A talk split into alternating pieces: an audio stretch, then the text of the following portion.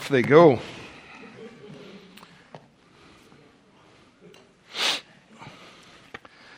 We can turn over in your Bibles to John, John chapter 3. We're making our way through John chapter 3. We'll be in here for quite a while, but I just wanted to start off this morning knowing that uh, as we're in this very important text of Scripture about being born again, being born from above, having regeneration, being saved, however you want to put it.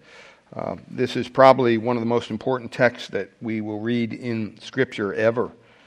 And we, we know that as John, the purpose of this book is to really uh, apologetically show that Christ is the Messiah, that he is truly God. And he says so much, John, at the conclusion of the gospel in chapter, 30, chapter 20, verse 31, where he says, But these things are written so that you may believe in Jesus and believe that he is the Christ, the Son of God, and that by believing you may have life in his name. And so it's very important that we realize the purpose of John writing this book is so that we can have life in his name, so that we can be saved, so that we can know that our sins are forgiven. And we started this text uh, last week in verses uh, 1 through, through we, well, we read more than that, but today we're just going to read verses 1 um, through 9, or 1 through 10, excuse me. And so I would ask if you stand in honor of God's words. We read chapter 3, verses 1 through 10. John writes there Now there was a man of the Pharisees named Nicodemus, ruler of the Jews, and this man came to Jesus by night, and he said, Rabbi, or Rabbi, however you want to pronounce it, Rabbi in the Greek, Rabbi in our English language, we know that you are a teacher who comes from God. For no one can do these signs that you do unless God is with him. And Jesus answered him, Truly, truly, I say to you, unless one is born again, he cannot see the kingdom of God. And Nicodemus said to him, Well, how can a man be born when he is old? Can he enter a second time into his mother's womb and be born? And Jesus answered, Truly, truly, I say to you, unless one is born of water and the Spirit, he cannot enter the kingdom of God. Now, that which is born of flesh is flesh, and that which is born of the Spirit is, of spirit, is spirit. Do not marvel that I say to you, you must be born again. The wind blows where it wishes, and you hear the sound of it, but you do not know where it comes from or where it goes. So it is with everyone who is born of the Spirit. And Nicodemus said to him, How can these things be? And Jesus answered him, Are you the teacher of Israel? And yet you do not understand these things. Would you join me in a short word of prayer? Father, we come to this text of Scripture. And Lord, that, that question to Nicodemus from Jesus Are you the teacher of Israel, and yet you do not understand these things? So many times we miss spiritual truths that you have laid out for us very clearly. And Lord, it takes the enablement of your Spirit. We can't figure these things out on our own. We, we're totally, completely, utterly dependent upon you. And so, Lord, we pray today that you would help us. We ask these things in Jesus' name. Amen. Amen. You may be seated. Now remember, everything in this gospel is going toward proving who Christ is, the most important question that you could ever answer or ask anyone. Who is Jesus Christ? And we, we talked about this last week about religion and how this cannot uh, save you. Religion is something that man made. Man came up with religion. God never came up with religion. Man did. And it's man's feeble attempt to reach out to a holy God. And you think about the world religions, none of them can save you. Only God can save you. And so religion can't save you because to enter the kingdom, God's kingdom, God's eternal kingdom, we're going to talk a little bit about that today, you need a new birth by the Holy Spirit. You need to be born from above. You need to be saved. You need to be transformed. You can't go the way you are naturally in this world and enter heaven. It's impossible.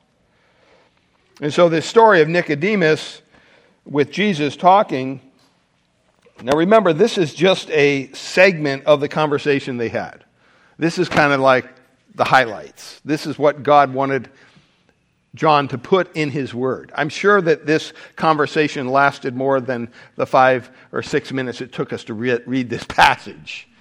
Okay, they probably hung out for hours discussing these things. Remember, he was the teacher of the Jews.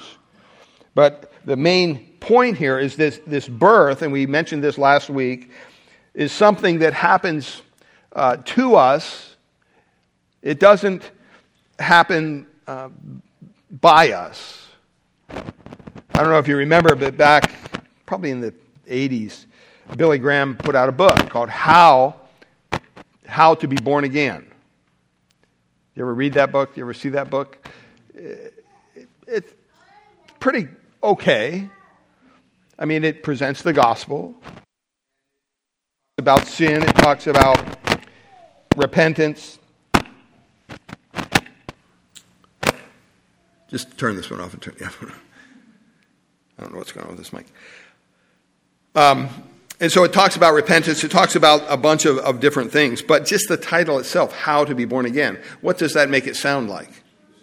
Something you do. Um, do you, when you go to Barnes and Nobles, do you ever look in the, the birth section? You know, the mothers, new mothers expecting whatever. Um, do they have a section where a book that says how to be born? Three steps to how to be born. You're not going to find that book. Why? Because you don't have a part in your own birth, right? It's not something you can do. None of us have had any part in our birth. And so, spiritual birth or regeneration or new creation, whatever you want to use, is solely the work of God. It's, it's really the, the, the whole work of God. It's the first work. Um, you could say the second work in our salvation. The first work, obviously, is our election. But holy, it's a sovereign work of God. And we talked about a little bit about this last week, and we mentioned that here in these verses, verses 1 through 3, Jesus and John and Nicodemus basically they're, they're discussing the need for spiritual birth. Why do we need to be born again? Why is that such an important thing? And we began our discussion last week with the approach of Nicodemus. And we saw that, you know, this is a very familiar story for many of us. We've heard this before. We've heard it in Sunday school. We know who Nicodemus is. His word, his name basically means victory over the people.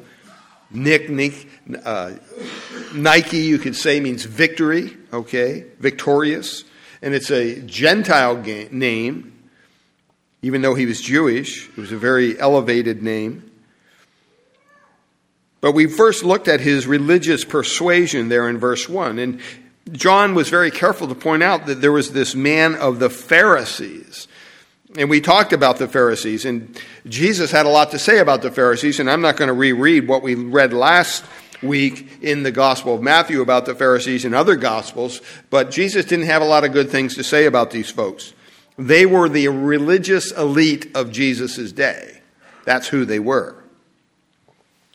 And so the Pharisees grew up uh, in religion. They just they were surrounded by it, and they were a very strong religious organization during Jesus' time. The word itself, as we mentioned, means separated. It means you're separated from the common people. If you're a Pharisee, you're not common at all. And uh, they observed 600 plus rules, laws of the Torah some included some commands from Scripture, but most of them were ritualistic, ceremonial rules that they came up with on their own. And they said, You have to follow these to the T. They, were, they had no grace. But they were mostly middle class businessmen, leaders of the synagogues. They believed basically in the tenets that we believe. They believed that God controlled all things, that there's a resurrection from the dead, that there's an afterlife, that the Messiah will set up his kingdom on earth, that they believed in the existence of angels and demonic beings, all those things. But a lot of these Pharisees were at odds with the Sadducees because the Sadducees didn't believe in the resurrection. And so they had, you know, some disagreements on doctrine.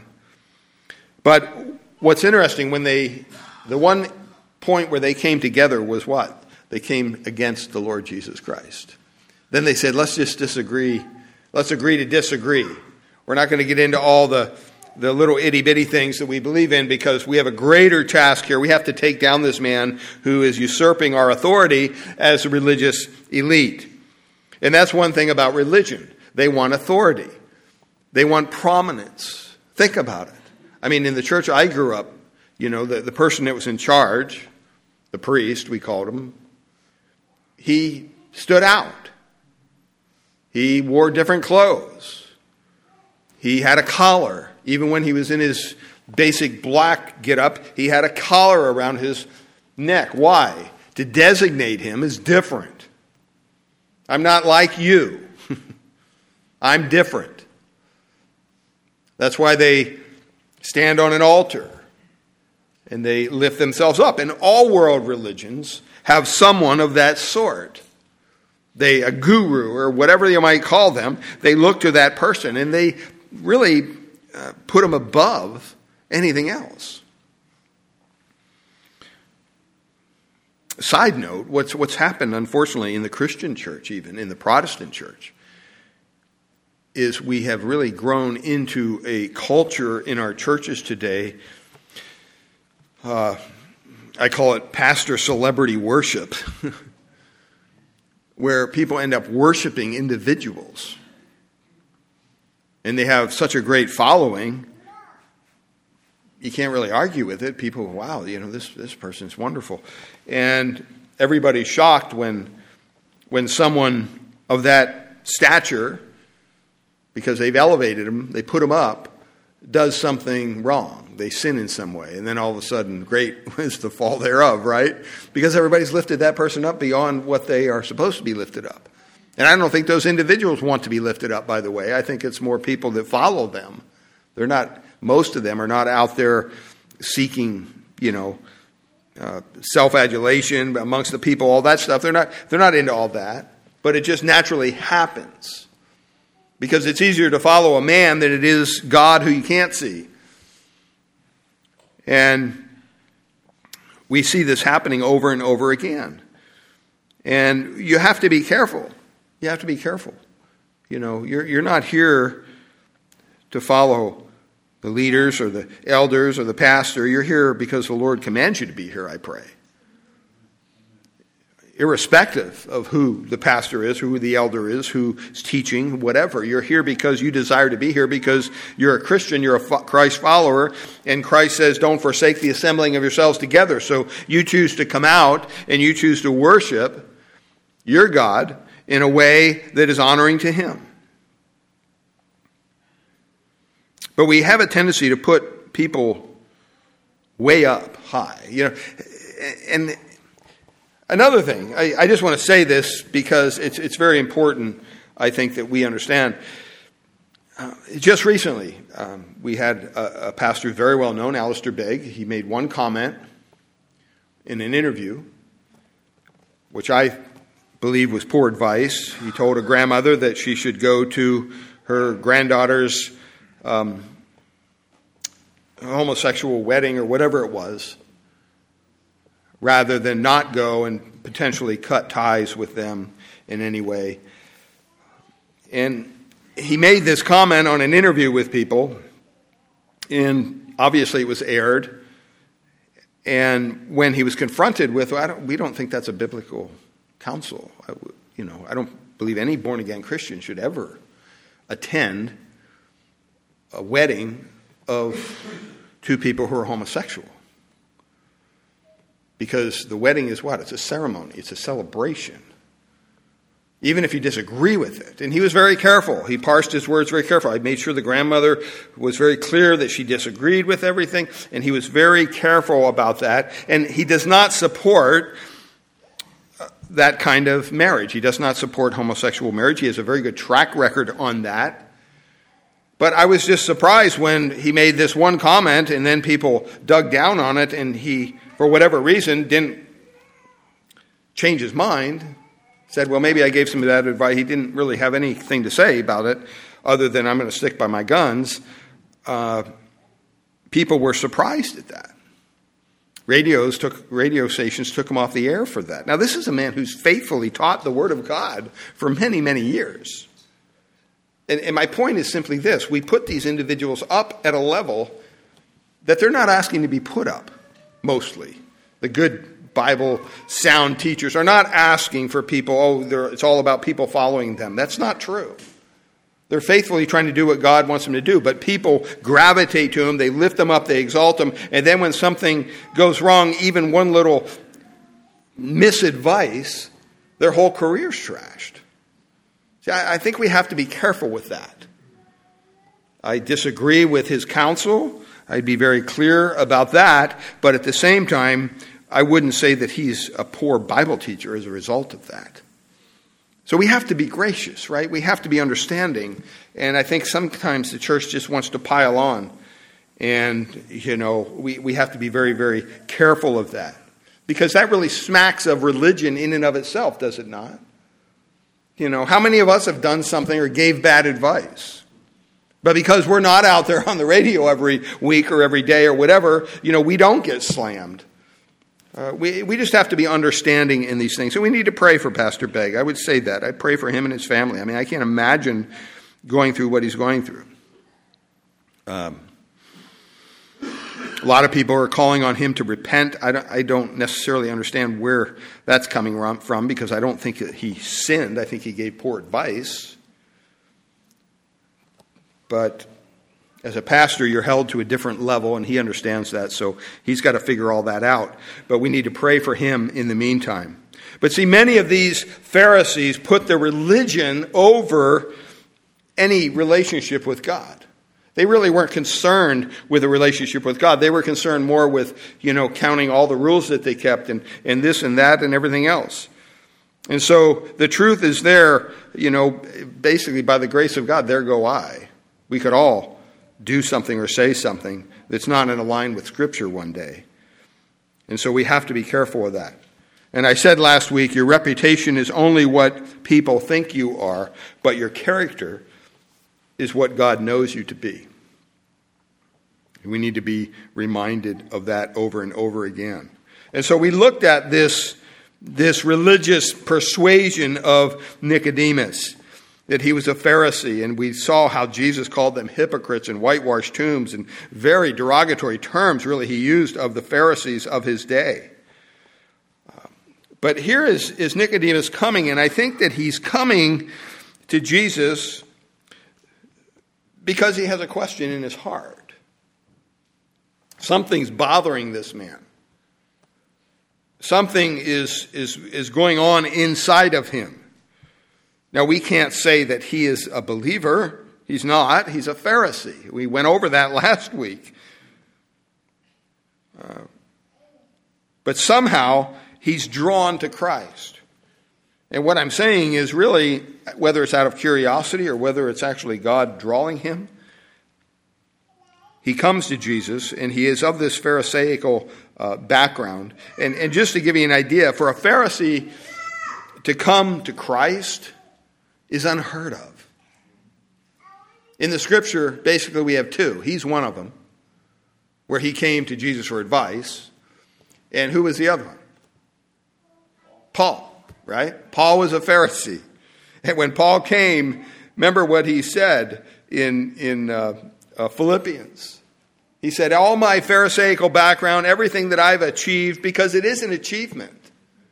I mean, it, it, to be a Pharisee, you're, you're at the top of your game in the religious world. And so Paul says, You know, I looked at all that, and guess what? I count it as dung. I, I count it as feces, basically, is what he's saying. It's not even, it's not even worth it. That, that's really, really amazing to me. And so here is this man of the Pharisees named Nicodemus, and his, his religion basically brings some curiosity up in his mind. And you see it here played out because uh, he, he says, there's a man of the Pharisees named Nicodemus, a ruler of the Jews. A ruler of the Jews. So this was not just any Pharisee. This was the ruler of the Jews. This was the guy that was at the top of that organization. Now, verse 2 tells us here clearly that he is, is a, uh, he came to Jesus by night. He came to Jesus by night. So we, we saw his religious background. We also need to just look briefly at his political position, this ruler of the Jews. What does that mean? He was part of the, the Sanhedrin, okay? And the, the Bible says in verse 1 that he was a ruler. Who were the Sanhedrin? Remember, the, the, the ruler of the Jews, the Sanhedrin, was, we could call it a puppet government of Rome. That's really what it was. It was a puppet government of Rome. It was designed by Rome to keep all the Jews uh, underhand. The, the term Sanhedrin is from the Greek word, which means assembly or council, and it, dates back all the way to the Hellenistic period. But the concept is one that goes back to the Bible. In, in the Torah, in Numbers chapter 11, verse 16, Numbers chapter 11, verse 16. Here's what Moses, what God commands Moses. He says, Bring me 70 of the Israel's elders who are known to you as leaders and officials among the people. Have them come to the tent of meeting that they may stand there with you. This is where we get this from. Deuteronomy 16, 18 tells us, You shall appoint for yourselves judges and officers in all of your towns, which the Lord your God is giving you according to your tribes, and they shall judge the people with righteous judgment. So the concept is biblical. The land, you know, of Israel was divided up amongst the, the, the, the tribes. In those, in those areas where the tribes had their presence, there were towns, there were villages. In every town and every village, uh, there was to be a court. If they had 120 men as heads of family in that village, they had a local court there, and they called the local court a Sanhedrin. In the smaller towns where there wasn't 120 men, uh, there were either three judges, if the town was very, very small, or seven judges who sat as a court, uh, both to judge and jury in all these legal matters that they would have in that small village. And this is where the biblical concept of the, the Sanhedrin really comes from. Now, some of these were Orthodox Jews who uh, were part of the Sanhedrin, and, and they didn't really agree with some of the, the hypocritical Jews and Pharisees that were on this court. And they basically started a, their own council, and they called the council the Boulomai. Boulomai. and they were in opposition to the sort of, of they were kind of a hidden group amongst the, the Sanhedrin, you could say, in opposition to the Sanhedrin. And they, because the Sanhedrin, what were they doing? They were ripping off the people. And, and Rome just kind of looked the other way. They were ripping off the Jewish people, they were ripping off their own people. And Rome was paying them to do that. To, hey, as long as you keep these people under hand, we don't care what you do. Go ahead. I mean, remember what did we find in chapter or chapter two? Jesus, what did he do? He had to go into the temple and what? Cleanse it. Why? Because it got out of hand. Because they were ripping off the people so bad. And so the, hand the Sanhedrin as a whole was hated by the common people. They didn't like them. It's kind of like the IRS. Really, it really is, you know. Uh, and, and that's kind of what their role was. Now remember, Nicodemus was a member of this group of individuals. And last week we talked about how the Pharisees, how they loved what? Money, right? They love money, Jesus said. You have issues because you love money. And so this is the group that Nicodemus is part of. And he comes to Christ for information. And so this is his political position. He was, he was a leader, he was a ruler amongst them. Well, thirdly, I just want to point out his, his problem because he had a little issue here in verse 2. It says, This man came to Jesus by, what does it say? By night. Now, I've read some very respectable teachers on this, and one I really respect says, What does that mean? And he kind of jokingly in his message says, Well, that means he didn't come to him during the day. it doesn't mean anything. I, I think it does. I would disagree with that statement. Uh, if it didn't mean anything, why would Jesus put it, or why would God put it in there? If it didn't matter when Nicodemus came to Jesus, whether at night or day, why does it say he came to him by night? As a matter of fact, when you stop and you study out Nicodemus in the scriptures, every time he came to Jesus, guess what? He came to Jesus by night. Why? Now, we learn a lot about this man so far. Not only his religious persuasion, his political position, but he had this issue. He had this personal problem. He came to Jesus by night. Um, it could have said he came during the day. Didn't say that. It said he came at night. One teacher said, well, maybe his wife had him cleaning the back porch and that's why he did it. He didn't have time during the day. I don't agree with that. Maybe that's the only time he could get a reservation with Jesus. I don't believe that. I'll tell you why, because every time it talks about Nicodemus, he comes there at night. So what's the point? Why would he even put that in Scripture? Why not just say he came to Jesus? Who cares what time of the day is? As a matter of fact, you know what? I, I would tell you right now, it doesn't matter whether you come to Jesus by, during the day or at night, right? If you can come to Jesus, you come to Jesus. Because that's what's needed. I think it's a very important point. Look, look over in John chapter 19 couple pages there to your right, John 19. And look at verses 38. Because this just gives us a little more background. And remember, we're just laying the groundwork here for the spiritual truths that we're going to begin to understand next week about being born again. What does this mean? In verses 38 and 39 of John 19, it says there, after these things, Joseph, Joseph of Arimathea, who was the disciple, was a disciple of Jesus after, after these things, after he was crucified and death, died. Um, it says there, after these things, he came secretly to Jesus, but secretly he was a disciple of Jesus for what? For the fear of the Jews. See that? In other words, this was something, if you were any part of the religion of the day, you would not be a follower of Christ because the religious leaders of the day hated Christ. He was stealing their thunder. He was you know, cleaning out their temple. He was squashing some of the, the monies that were coming into them. They didn't want that. And he, he asked Pilate that he might take away the body of Jesus, and Pilate gave him permission.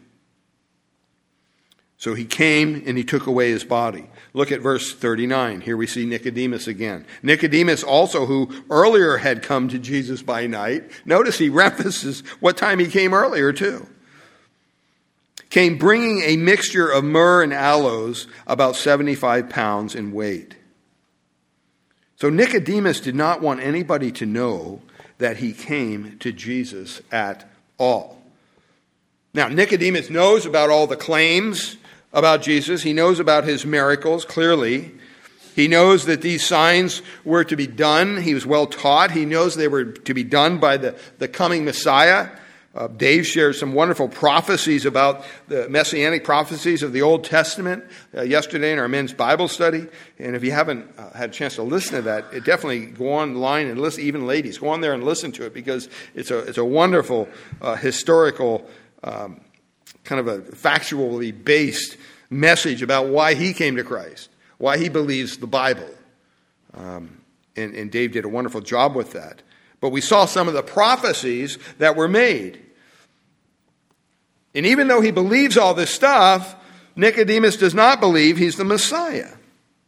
You say, well, why do you say that? Well, Nicodemus is part of the discussion later in John, in, in John 7.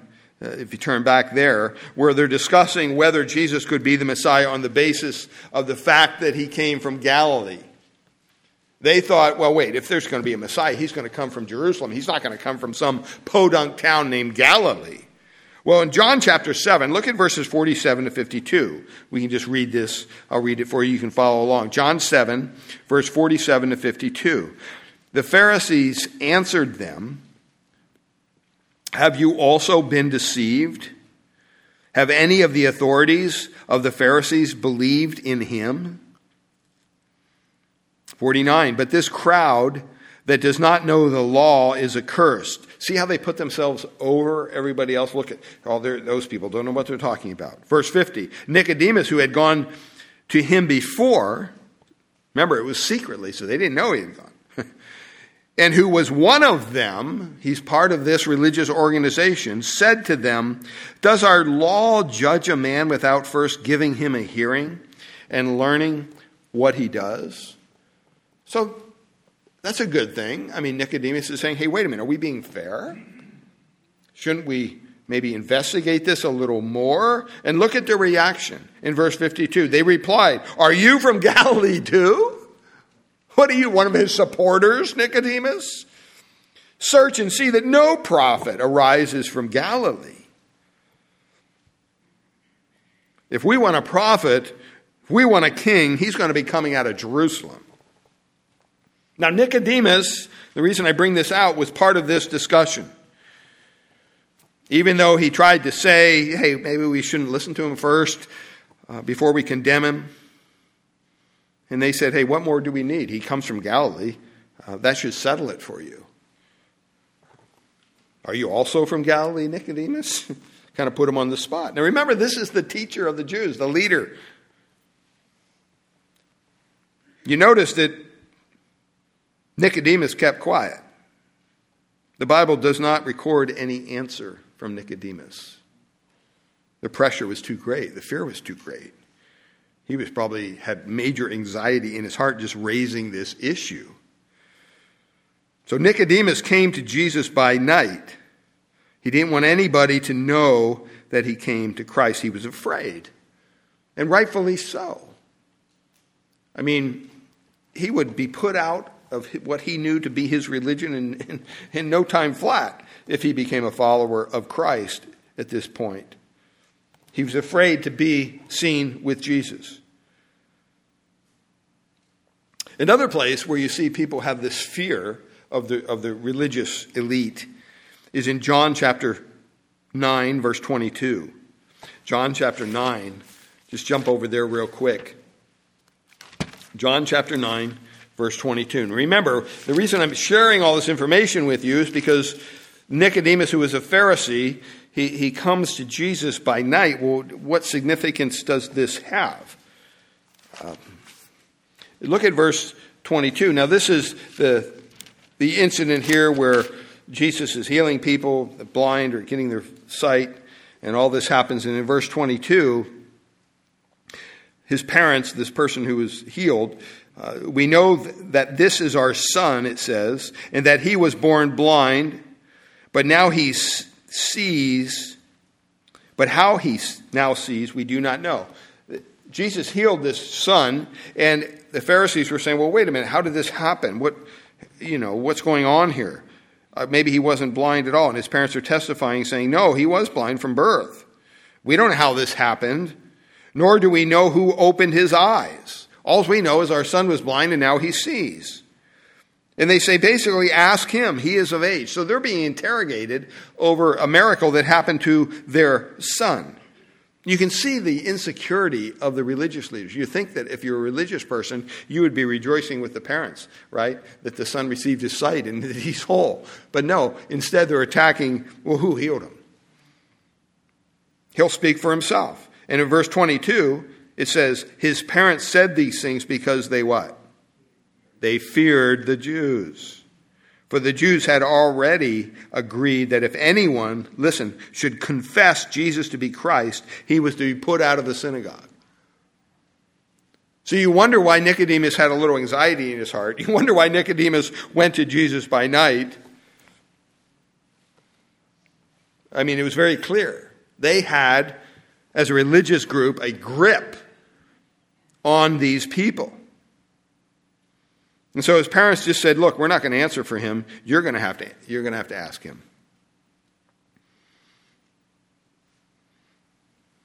So in Nicodemus' life, back to John 3, there was something,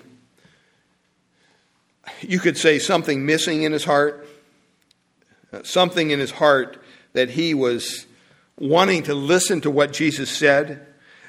And he saw the miracles, no doubt. That, that Christ performed. Now remember, miracles at this point were not commonplace. Remember, there was how, how long? 400 years. They hadn't heard anything from God at all for 400 years.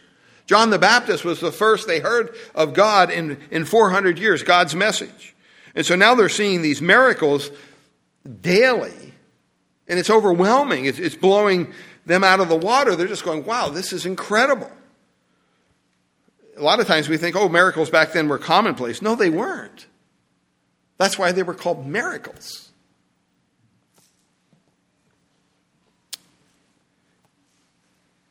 And so he had seen all this stuff and he wants to inquire more. So he, he figures out, I, you know what, I, I'm going to go to Christ. I'm going to go ask this guy, this teacher that I saw do these miracles, but I'm going to go at night because I do not want to violate my own religious principles. I don't want my religious buddies to turn on me, so I'm going to do it at night. And I would encourage you if you're here today and you're seeking Christ, maybe you're new to Christ, maybe you're new to Christianity, I don't know, maybe you're new to coming to church, uh, I would encourage you, if, if you think there's even a little bit here to investigate, spend some time investigating Christ. Take some time to read God's Word before you start criticizing it. I would encourage you to inquire just a little bit more. You start taking steps toward our Lord rather than running away from Him. And you know what you're going to find? You're going to find His loving response to you. And He will give you more and more understanding of who He is and the knowledge of what He wants from you in your life. Come toward Him, don't run away from Him. So many times, people who are not believers, they run from God, thinking somehow they're going to hide from God. You're not going to hide from God. He, he desires you to come to Him. James chapter 4, verse 8 says, Draw near to God, and what? He will draw near to you. He says, Cleanse your hands, you sinners, and purify your hearts, you double minded. That's something that God can only do for us.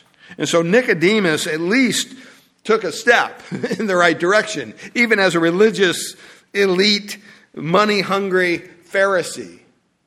He said, You know what? I've seen kind of too much here. Uh, I can't just throw out this information that I've seen. I've seen Christ heal people, I've seen Christ do all these miracles. I've seen lives changed as at the hand of Christ. But I'm going to have to come to him at night. Others didn't. Others sought out Jesus during the day. But not Nicodemus. He came at night. So look at the answer that Christ gives Nicodemus. He came to him in verse 2 and he says, Rabbi, we know that you are a teacher who comes from God. So he's acknowledging who Christ is. Now remember, he is a rabbi himself. He is a Pharisee. He is a teacher amongst the people. That's not a term you just throw around. You know, it's kind of like, you know, when Catholic people call their priest father. You know, they don't call everybody father. Maybe their natural father they call father, and they have their what they believe their spiritual father in the Catholic churches, and you, and you address them as father. By the way, the Bible says, call no man, earthly man, father. You only have one Father in heaven. But that's a whole other study.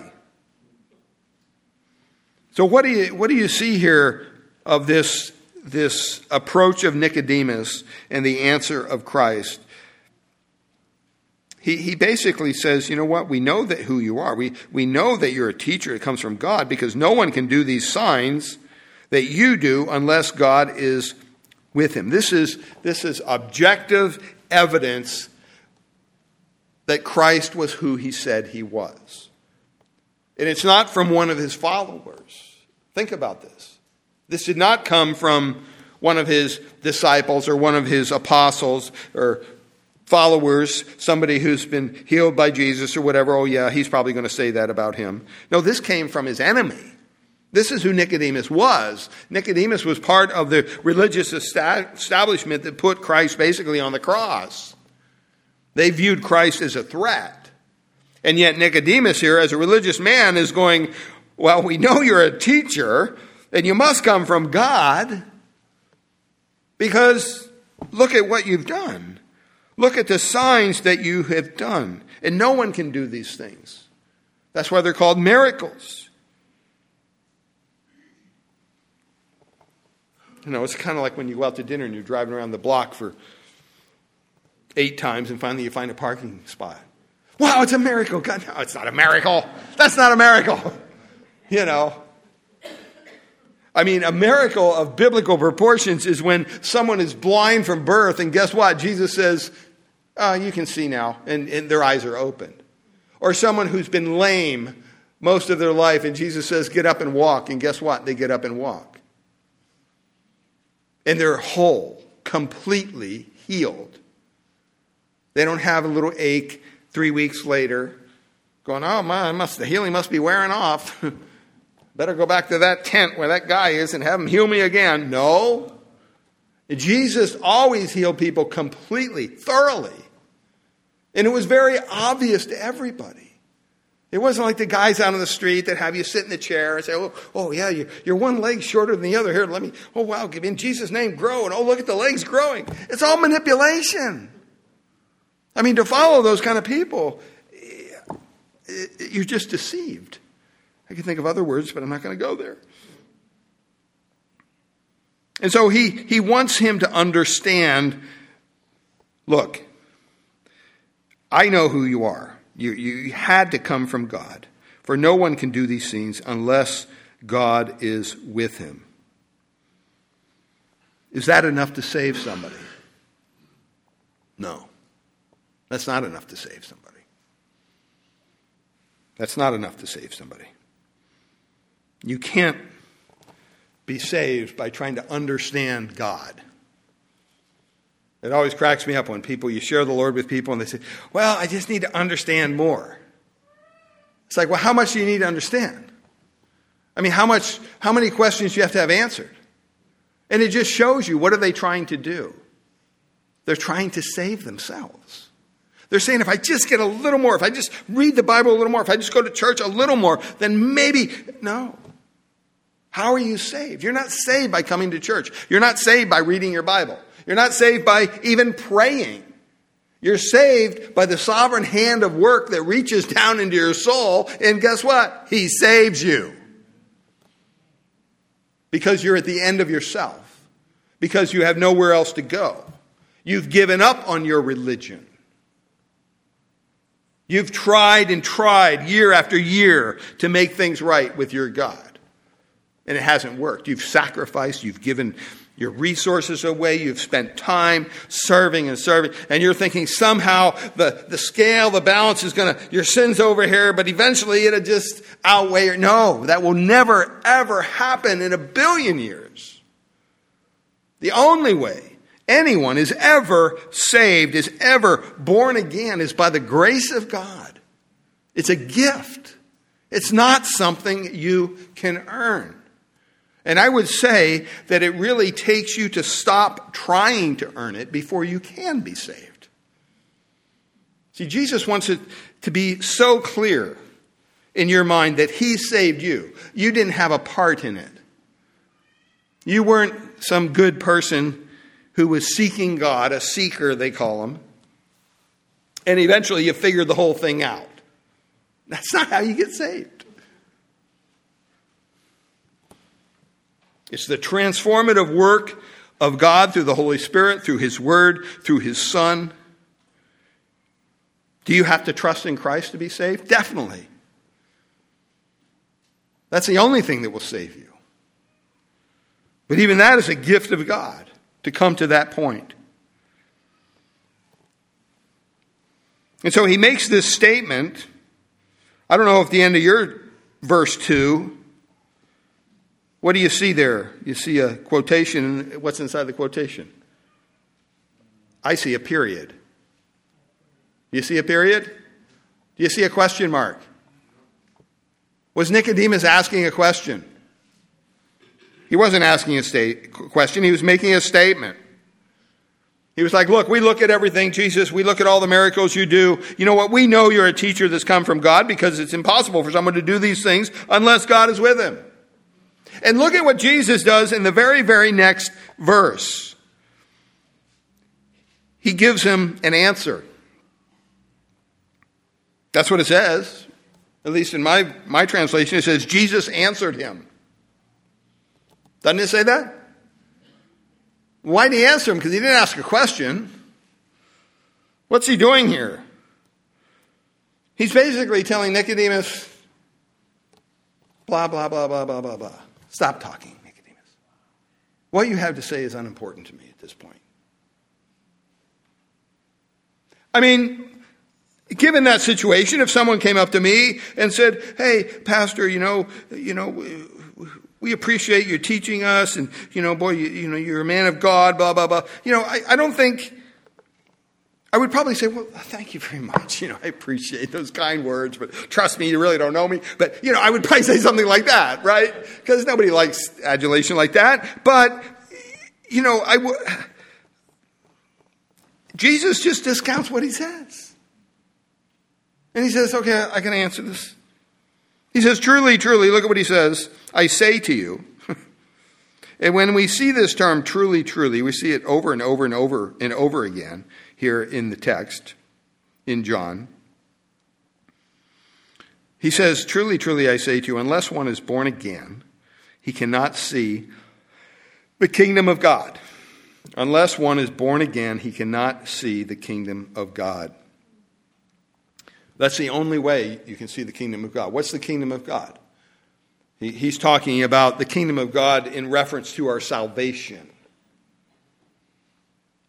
There's different aspects of the kingdom of God. But here, Jesus is talking about the idea that you will not enter into my kingdom one day and be saved unless you are born again.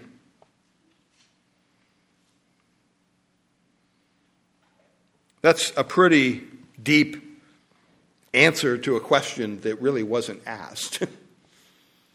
Nicodemus didn't ask that. But Jesus is saying, truly, truly, it's like saying, hey, you know what, pal, listen up, because this is really, really important. What I'm about to say to you is very, very important. And Jesus says this over and over and over again throughout his, uh, throughout his, throughout John. He says, truly, truly, over and over and over again. And it's, it's what's, what's amazing to me, okay, is that when you stop and you, you think about Jesus addressing this question that Nicodemus did not ask, okay, he didn't ask anything here, but Jesus answered him, Unless you are born again, you cannot see the kingdom of God. You cannot be saved, is what he means very clearly. You mean I'm a Pharisee and you're telling me I have no means to go into God's kingdom? Exactly. Why did Jesus answer him this way? I think it goes all the way back to chapter 2, verse 23, when it says that he was in Jerusalem, verse 23, at the Passover feast.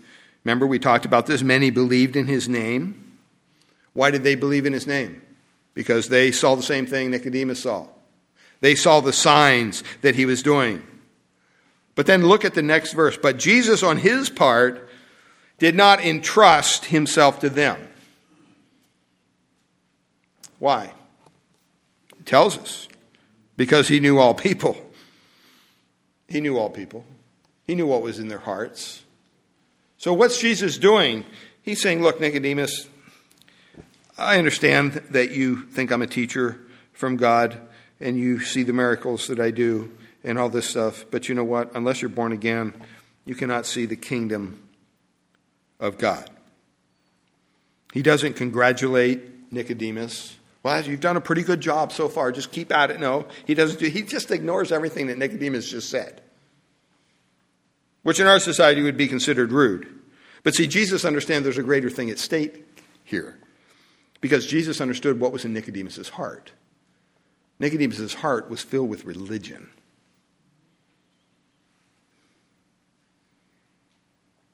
And just because you acknowledge me as a teacher who comes from God, and just because you acknowledge all the signs that I do,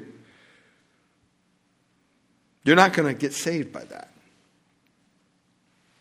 Why? Because you know what, Nicodemus, you need to come to understand what he's going to tell us next week. Eh, you, you need to understand that the only way you ever see the kingdom of God, and by the way, that speaks to what? The reality of the kingdom of God itself, right? The messianic kingdom. He says you cannot see the kingdom of God, so evidently you're going to be able to see it. If you're a believer, guess what? You're part of the kingdom. Guess what? People should be able to see it. There's no undercover believers, there's no undercover Christ followers. People should be able to see the change that Jesus has wrought in your life. It should be evident to all. But he says you can't enter the kingdom unless you're born again. Some translations say born from above. And then in the original there in verse 31, you know what? If you go down to verse 31, look at what he says in, in chapter 3, verse 31. He says, He who comes from above, see that word, is above all. That word above is the same word in the original language here as it is in verse uh, uh 2 here, or verse 3. Truly I say to you, unless one is born again or born from above, and remember, being born is not something you do, it's something that's what? Done to you, right? You're, you're, you're, you're, you, you can't cause yourself to be born. The same applies. You cannot cause yourself to be born again. And unfortunately, the church today has made it something that you do, not really what, what God does to you. And so every church has a little list of things. Well, you go to church, you get baptized, and then, you know, you take communion, you do all these things, and then, you know, you'll, you'll be saved. No, no. I go back to the thief on the cross. What did he do? Bad things. I mean, he was on a cross.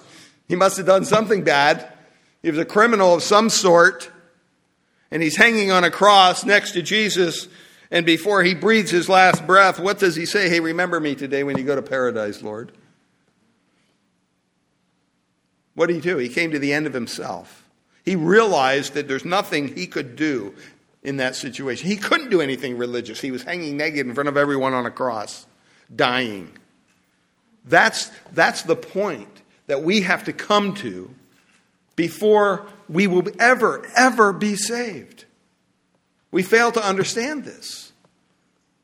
Jesus is pretty clear. He says, unless you die to yourself daily, you can't be my disciple. Take up your cross daily. See, we've made this new birth into something we celebrate. We come, you know, go to church and, you know, learn the lingo and, oh, yeah, I guess I'm saved now. Can I get baptized? And, no. This is not something that you do. This is something that God does to you. And when He does it, guess what? You know it. You know it without a doubt. And you don't start patting yourself on the back. Hey, look at me. I came to Christ.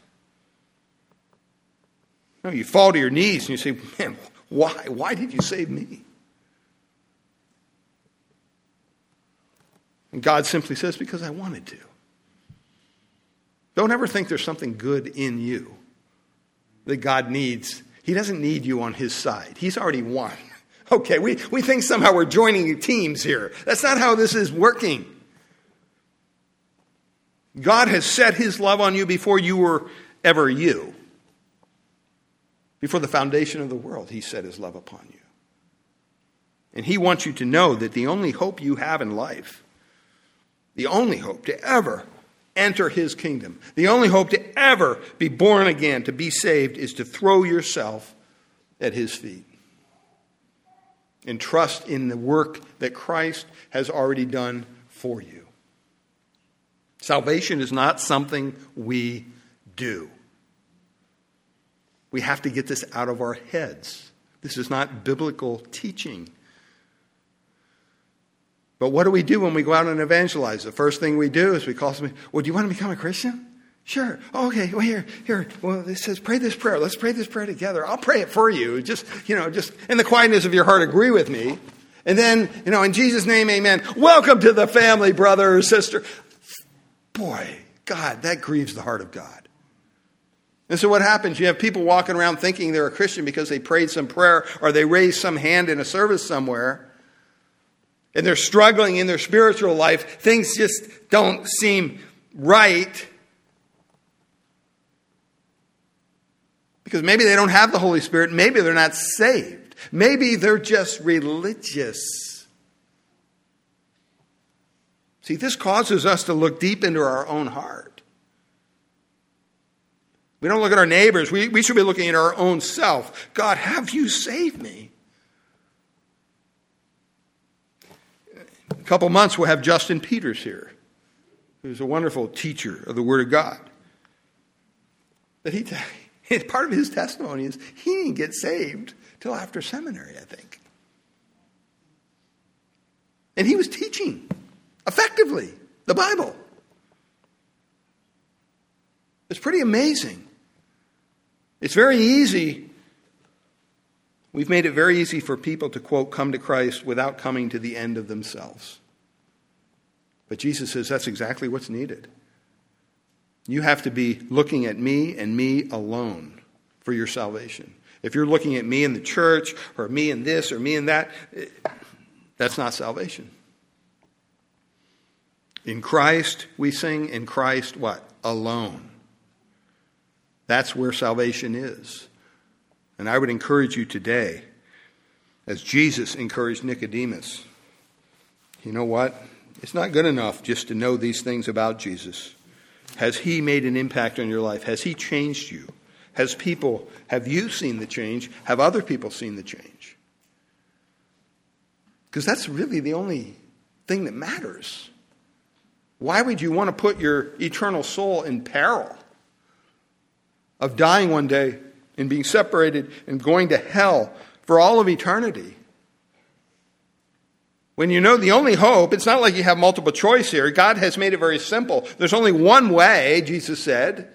I'm the way, the truth, and the life. No man comes to the Father but through me. He didn't say, oh, we can try this or you can try. No. You know, he, he made it so simple. And yet we make it so difficult, don't we? Father, we thank you for your word this morning. Lord, we know that religion cannot save us. Religion is man made.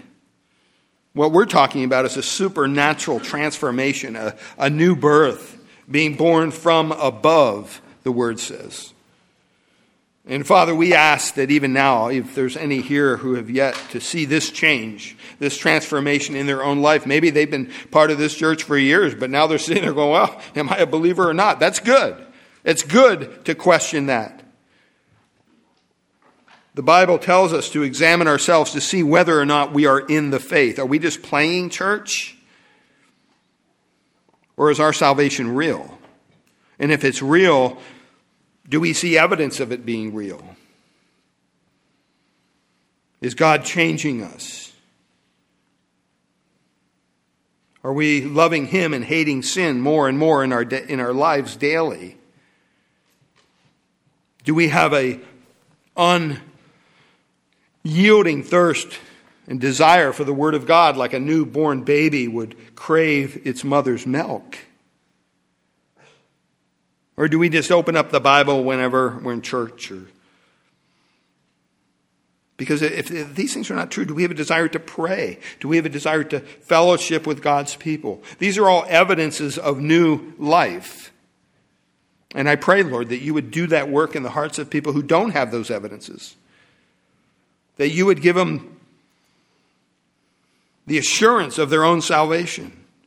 And if they're not saved, I pray that you would open their eyes, that you would allow them to come to the end of themselves, realizing that they, the only thing they can do is throw themselves at the feet of Christ.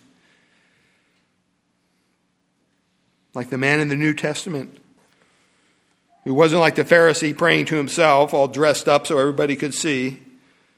Thank God I'm not like all these sinners. No. The man in the New Testament cried out to God and said, Lord, be merciful to me, a sinner. He knew the magnitude of his sin before a holy God. That's what you have to understand before you could ever come to Christ. And so, Lord, we pray you do that work. Help us to give the message daily through our lives, through our lips. Lord, we thank you for our time here this morning. We pray for our fellowship time afterwards and the food. Pray you'd bless it to our bodies. Uh, give us a good week, and we look forward to gathering again together on uh, Wednesday night. Pray for Kainoa this week as he prepares uh, his study for Wednesday night as he teaches. We thank you and we praise you in Jesus' name. Amen. Amen.